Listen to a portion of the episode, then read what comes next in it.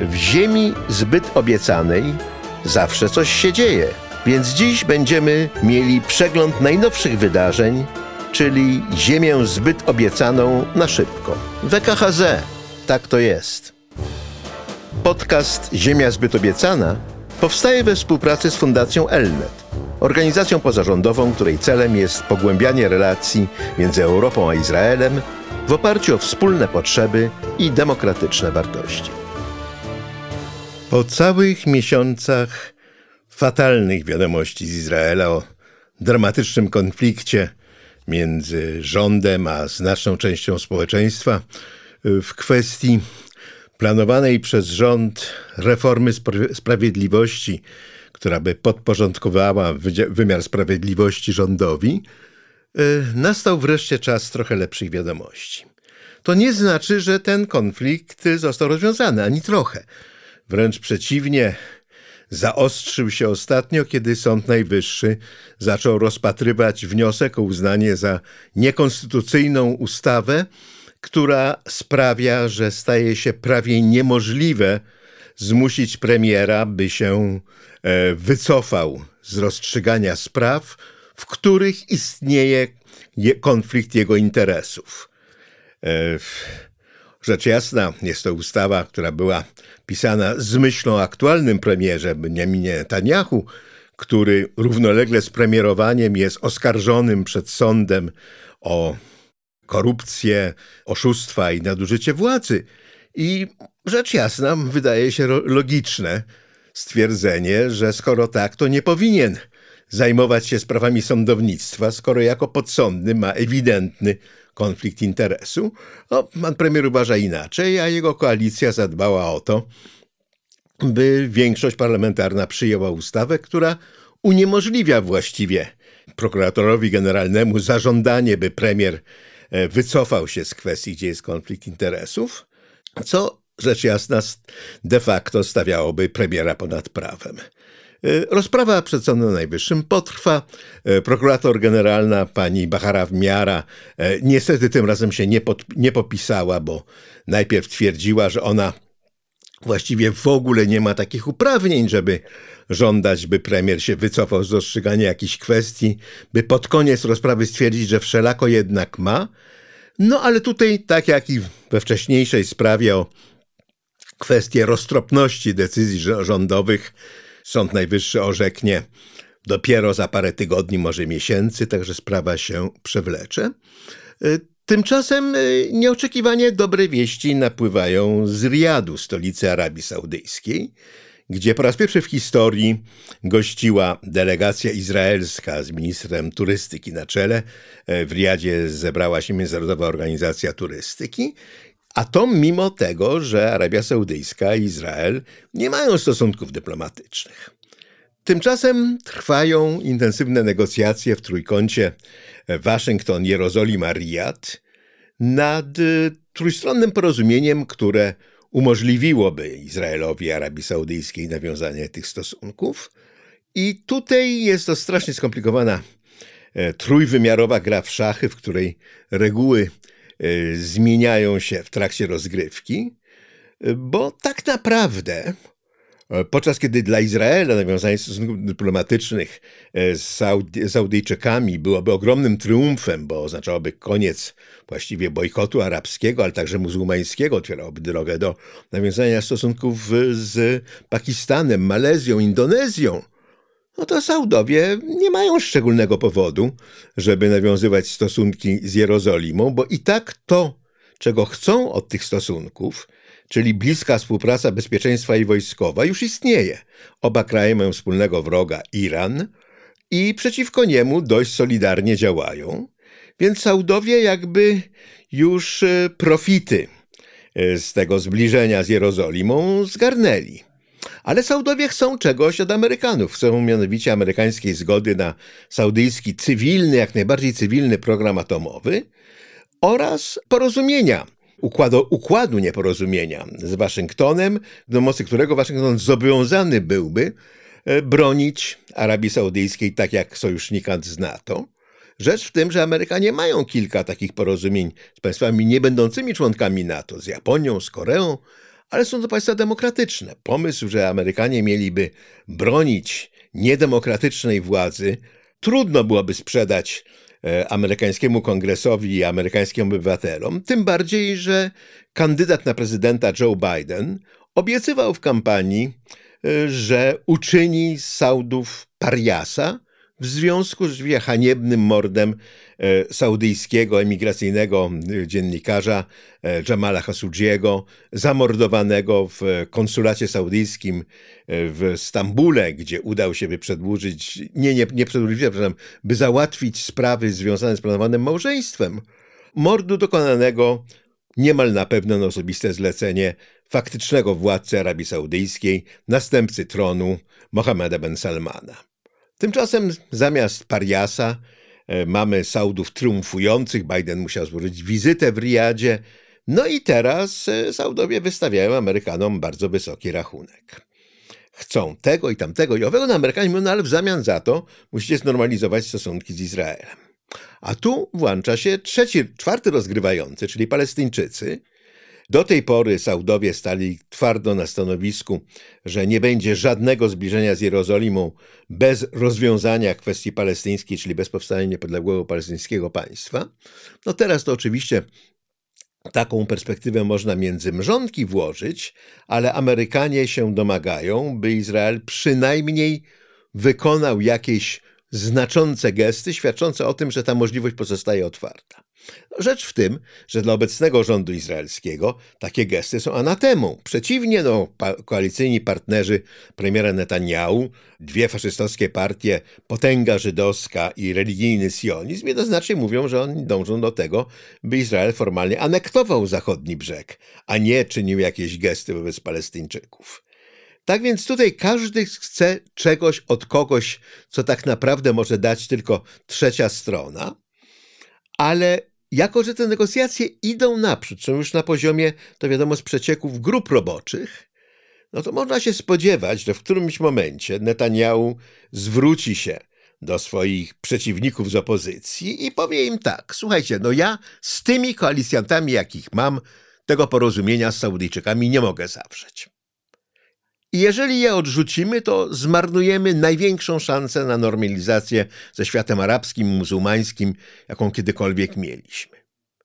Chętnie bym się tych koalicjantów pozbył. Ale muszę mieć gwarancję, którą oni mi dają, że nie będą popierali tego, żeby mnie po sądach ścigać. To, czymże jest trochę różowego szampana i jakieś szemrane łapówki w obliczu przełomu w relacjach z Arabami. Przystąpcie do mojej koalicji, wycofajmy tę sprawę z sądu, ona naprawdę jest niepoważna i wszyscy przejdziemy do historii.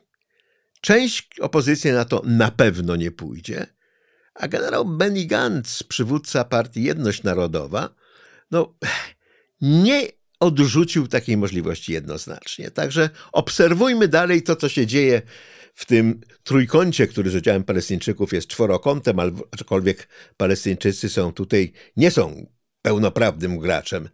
Co najwyżej mają dostawiane krzesełko w okolice stołu, gdzie się toczą rozmowy, bo tutaj jeszcze mogą się dziać rzeczy interesujące. Natomiast no właśnie minęła rocznica, 50. rocznica, pół wieku od wojny Jom Kippur, wojny, której poświęcony jest zresztą film biograficzny Golda o ówczesnej premier Izraela Goldzie Meir. Film ten będzie tematem e, następnego podcastu, więc nie będę tutaj się szczegółowo nad nim rozwodził.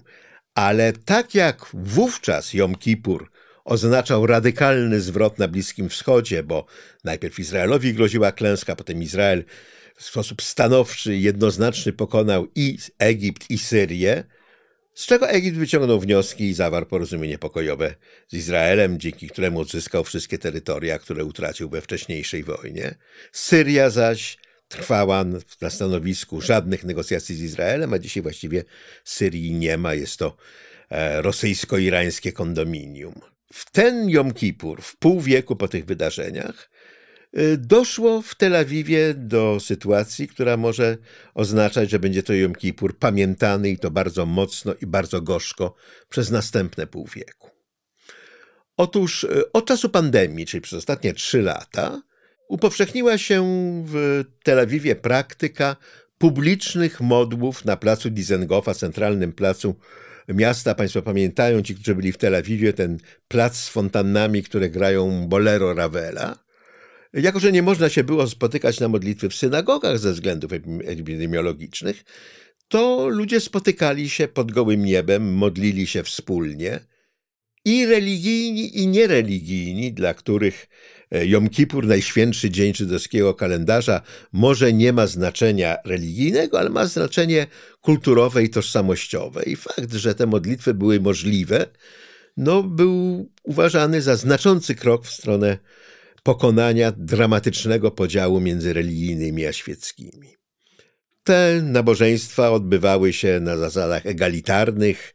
Mężczyźni i kobiety siedzieli, raczej stali między sobą razem, aczkolwiek ci ortodoksi, którzy zgodnie z zasadami prawa żydowskiego chcieli zachować rozdzielnopłciowość nabożeństwa, mogli sobie gdzieś ustawić mechicę, czyli tą przegrodę, która oddziela mężczyzn od kobiet i e, zgodnie ze swoją tradycją, która jest tą starą tradycją żydowską e, modlić się mężczyźni i kobiety oddzielnie.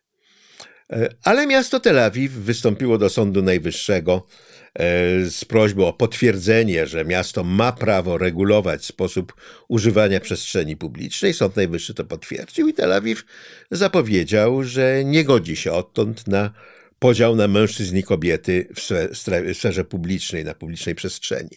Tu oczywiście nie modlitwy w Jom Kippur były tego powodem, tylko dość agresywne próby e, ultraortodoksyjnych mieszkańców przedmieść Tel Awiwu, takie jak Bnei Brak na przykład, żeby wymusić segregację płciową nie tylko wewnątrz świątyń, do czego mają absolutną prawo, przynależność do tej czy innej synagogi jest kwestią dobrowolną. Jeżeli ktoś nie chce się modlić w synagodze rozdzielno-płciowej, to może się przenieść do innej ale także właśnie w przestrzeni publicznej jest mowa o oddzielnych chodnikach dla mężczyzn czy dla kobiet.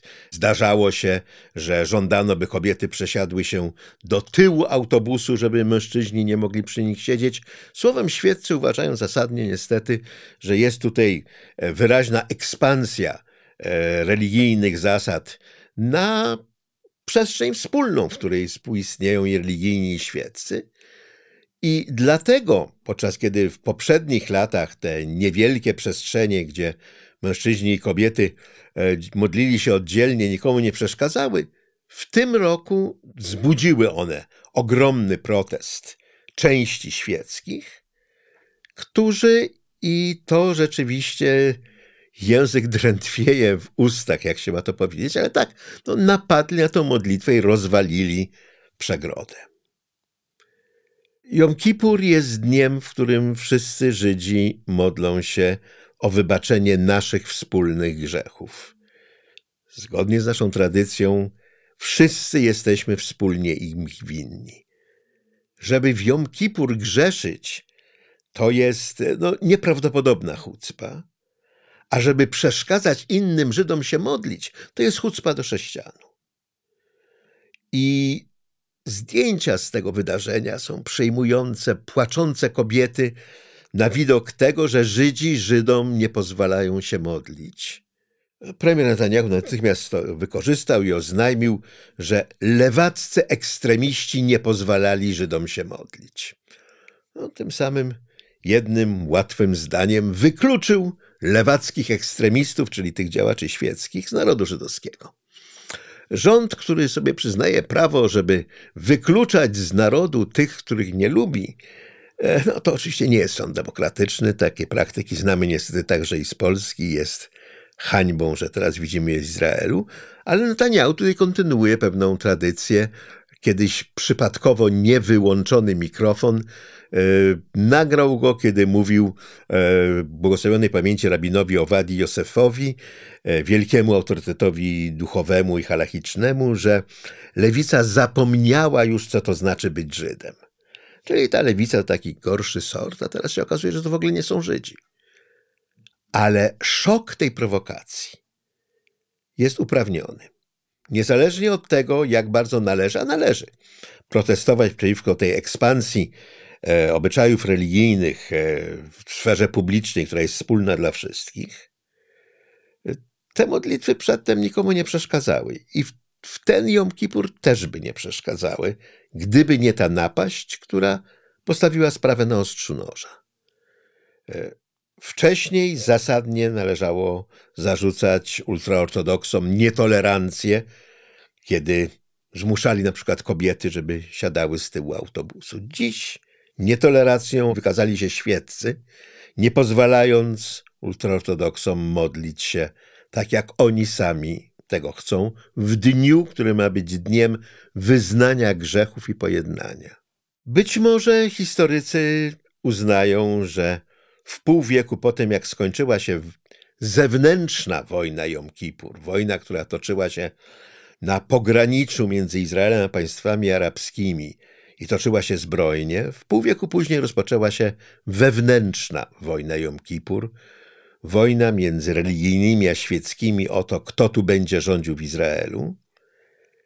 I tak jak w wojnie z Egiptem, no jedynym możliwym do zaakceptowania rozwiązaniem był pokój, kompromis. Tak i tutaj religijni świeccy muszą znaleźć jakiś sposób, żeby żyć razem, ale póki co jedni religijni, a teraz także i świeccy, głównie zajmują się nie tym, by wymyśleć sposób na to, by żyć razem, tylko tym, jak utrudnić życie tym drugim. I serce się kraje, kiedy o tym myślę, i język drętwieje w ustach, kiedy to mówię, ale tak, być może jesteśmy świadkami nowej, nieporównalnie groźniejszej wojny Jom Kippur. Bo w tej przed pół wieku no, zagrożenie było zewnętrzne. I mieliśmy narzędzie, armię, żeby się temu zagrożeniu przeciwstawić, i armia, armia w końcu okazała się zwycięska. Tu zagrożenie jest wewnętrzne i nie mamy żadnej broni, która nas, religijnych i nas, świeckich, przed skutkami tej wojny mogłaby obronić.